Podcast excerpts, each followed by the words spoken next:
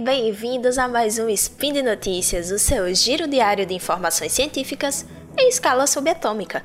O meu nome é Dani Almeida e hoje, dia 6, Hermetian do calendário Decatrian. Minha gente, Hermetian, de onde é que vocês tiram esses nomes, hein? E dia 22 de julho do calendário Gregoriano, nós falaremos de psicologia e tecnologia.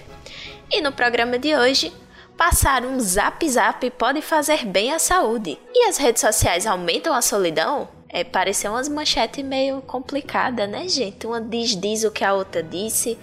Que, que confusão, hein? Roda a vinheta aí, editor. Speed Notícias.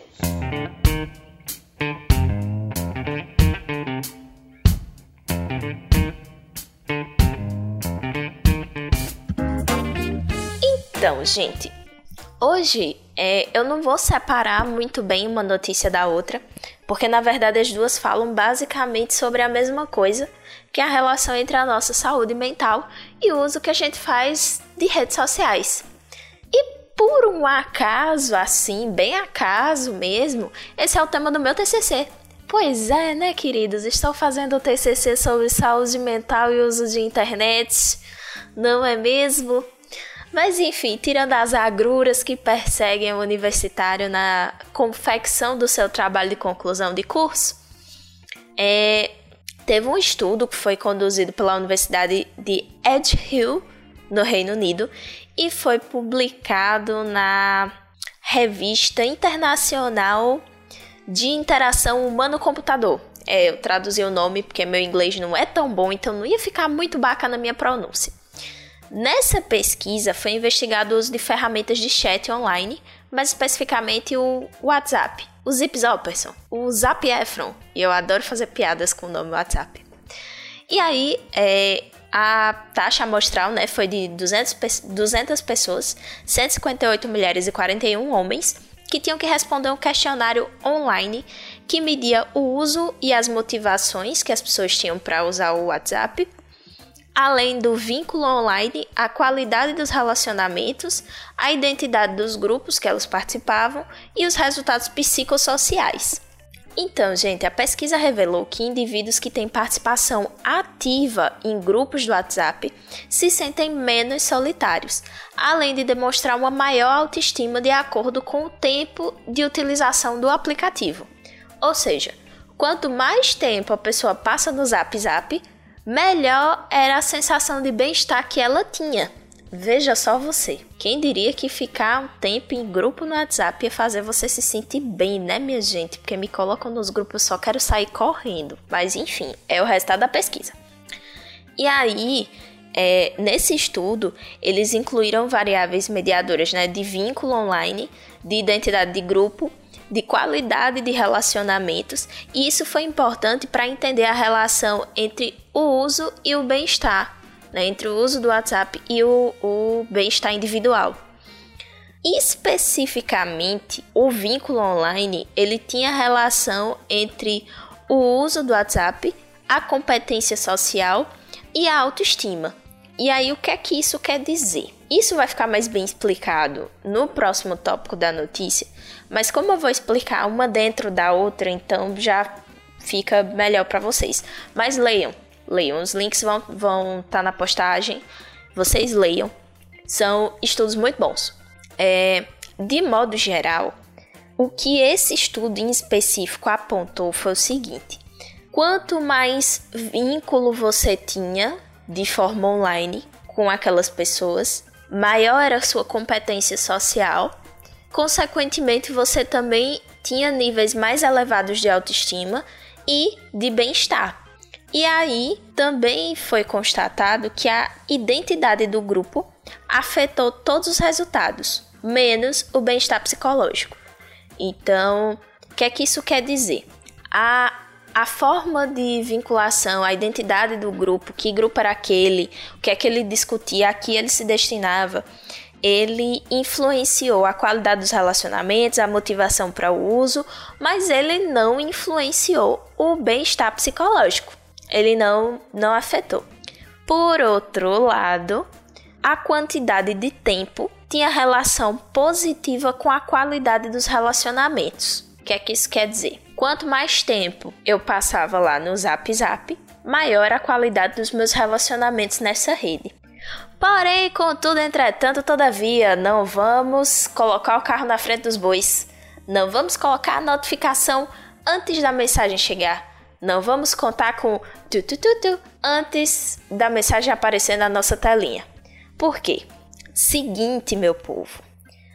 Essa pesquisa, ela é meio complicada da gente analisar por um quesito muito simples que na maioria das vezes passa batido para a gente que está fazendo pesquisa, principalmente para a gente que faz pesquisa com seres humanos.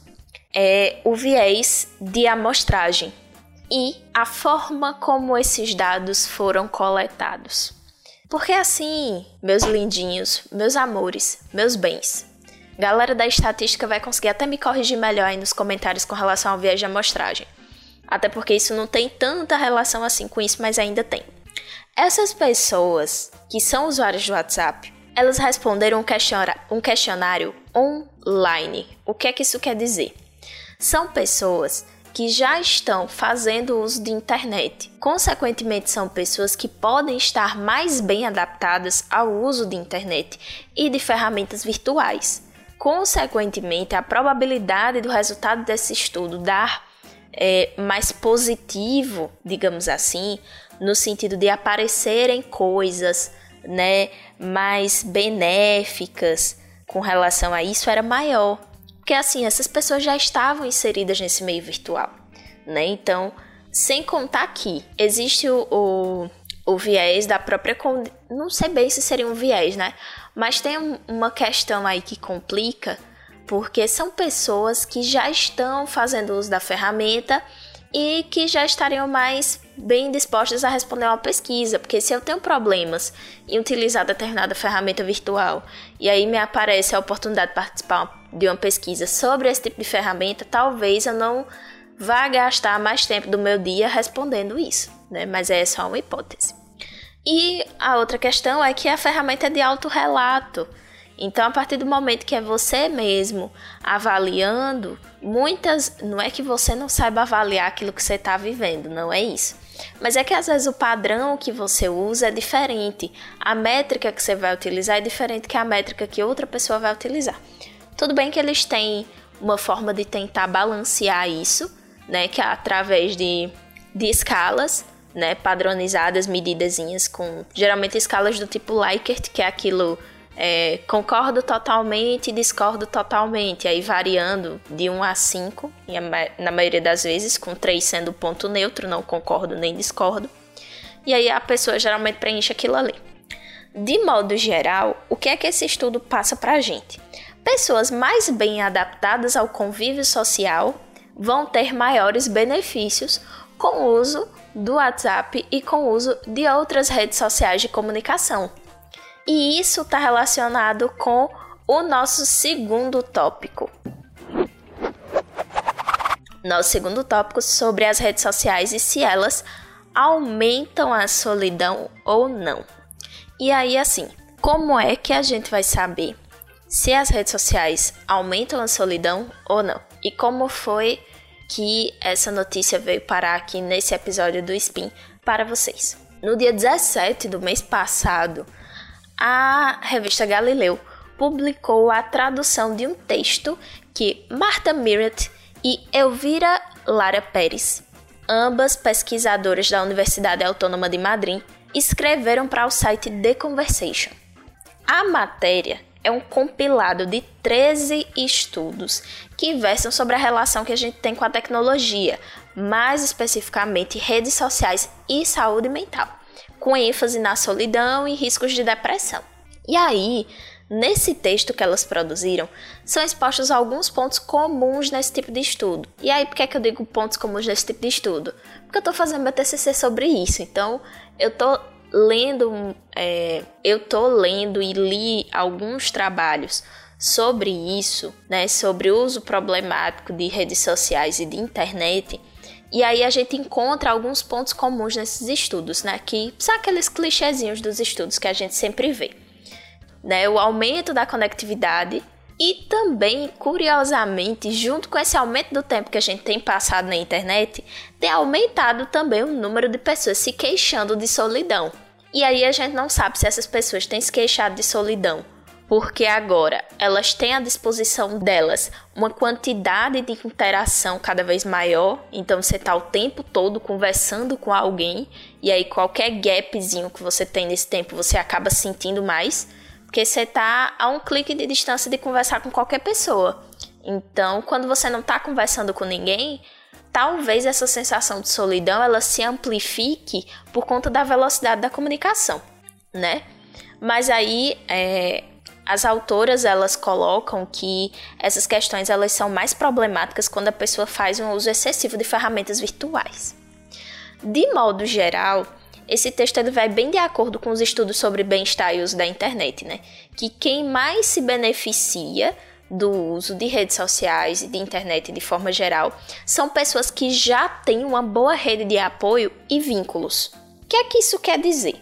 Quanto melhor é a sua relação com as pessoas na interação face a face, tete a tete, mais você vai relatar bem-estar usando a internet e melhor você vai usar a internet. Ou seja, você vai usar a internet a seu favor. Se você já é, como a gente diz aqui, desenrolado para conversar com as pessoas, se você já tem boas habilidades sociais, você vai exercer isso não só no face a face, no cara a cara, você vai exercer isso também no mundo virtual. E aí o que a gente encontra são resultados é, de certa forma um pouco tautológicos, porque eles não ajudam muito quem está na média. Esses resultados que a gente tem encontrado enquanto pesquisa, eles têm ajudado muito tanto quem faz um uso problemático né, de, de dessas ferramentas, quem usa demais e está tendo prejuízo, quanto pessoas que não usam nada em razão de já terem problemas com habilidades sociais e aí não terem é, desenvoltura social para utilizar nem redes sociais, muito menos interações é, face a face. Mas aí, o que é que a gente vê? Que o exercício dessas habilidades sociais é benéfico que isso é generalizado na vida do indivíduo, né? Que eles vão ter bom desempenho, tanto no virtual quanto no real. Mas que isso vai depender de como as interações deles no mundo real já são. Então, quanto mais habilidoso socialmente a pessoa é, mais ela vai expressar essas habilidades sociais em diferentes contextos, sejam eles no físico ou no virtual. Além disso, outra questão enfrentada, é, enfrentada né, no, na utilização de, de aplicativos de texto é na interação porque como a gente está conversando por texto, a gente não consegue perceber mudanças de nuances, de microexpressões faciais e outros sinalizadores que são pistas que a gente tem na, na interação face a face, né? Eu tô aqui falando com vocês, eu tô falando por áudio, vocês estão percebendo minhas oscilações no, no tom de voz. Vocês estão percebendo quando eu falo mais empolgada, quando eu falo mais séria, quando eu tô explicando mais alguma coisa. Vocês conseguem perceber mesmo sem vocês estarem vendo o meu rosto. Então, o meu tom de voz acaba dando uma pista da emoção que eu quero transmitir. Porém, via texto isso é um pouco mais complicado, né? A gente sabe que mesmo com o uso de emojis e de, de figurinhas agora, né, no, no WhatsApp, no Telegram e GIFs, a gente tenta contornar isso. Ainda assim, isso acaba sendo uma dificuldade na comunicação direta, porque a gente acaba tendo que apelar para outros recursos quando se fala em texto.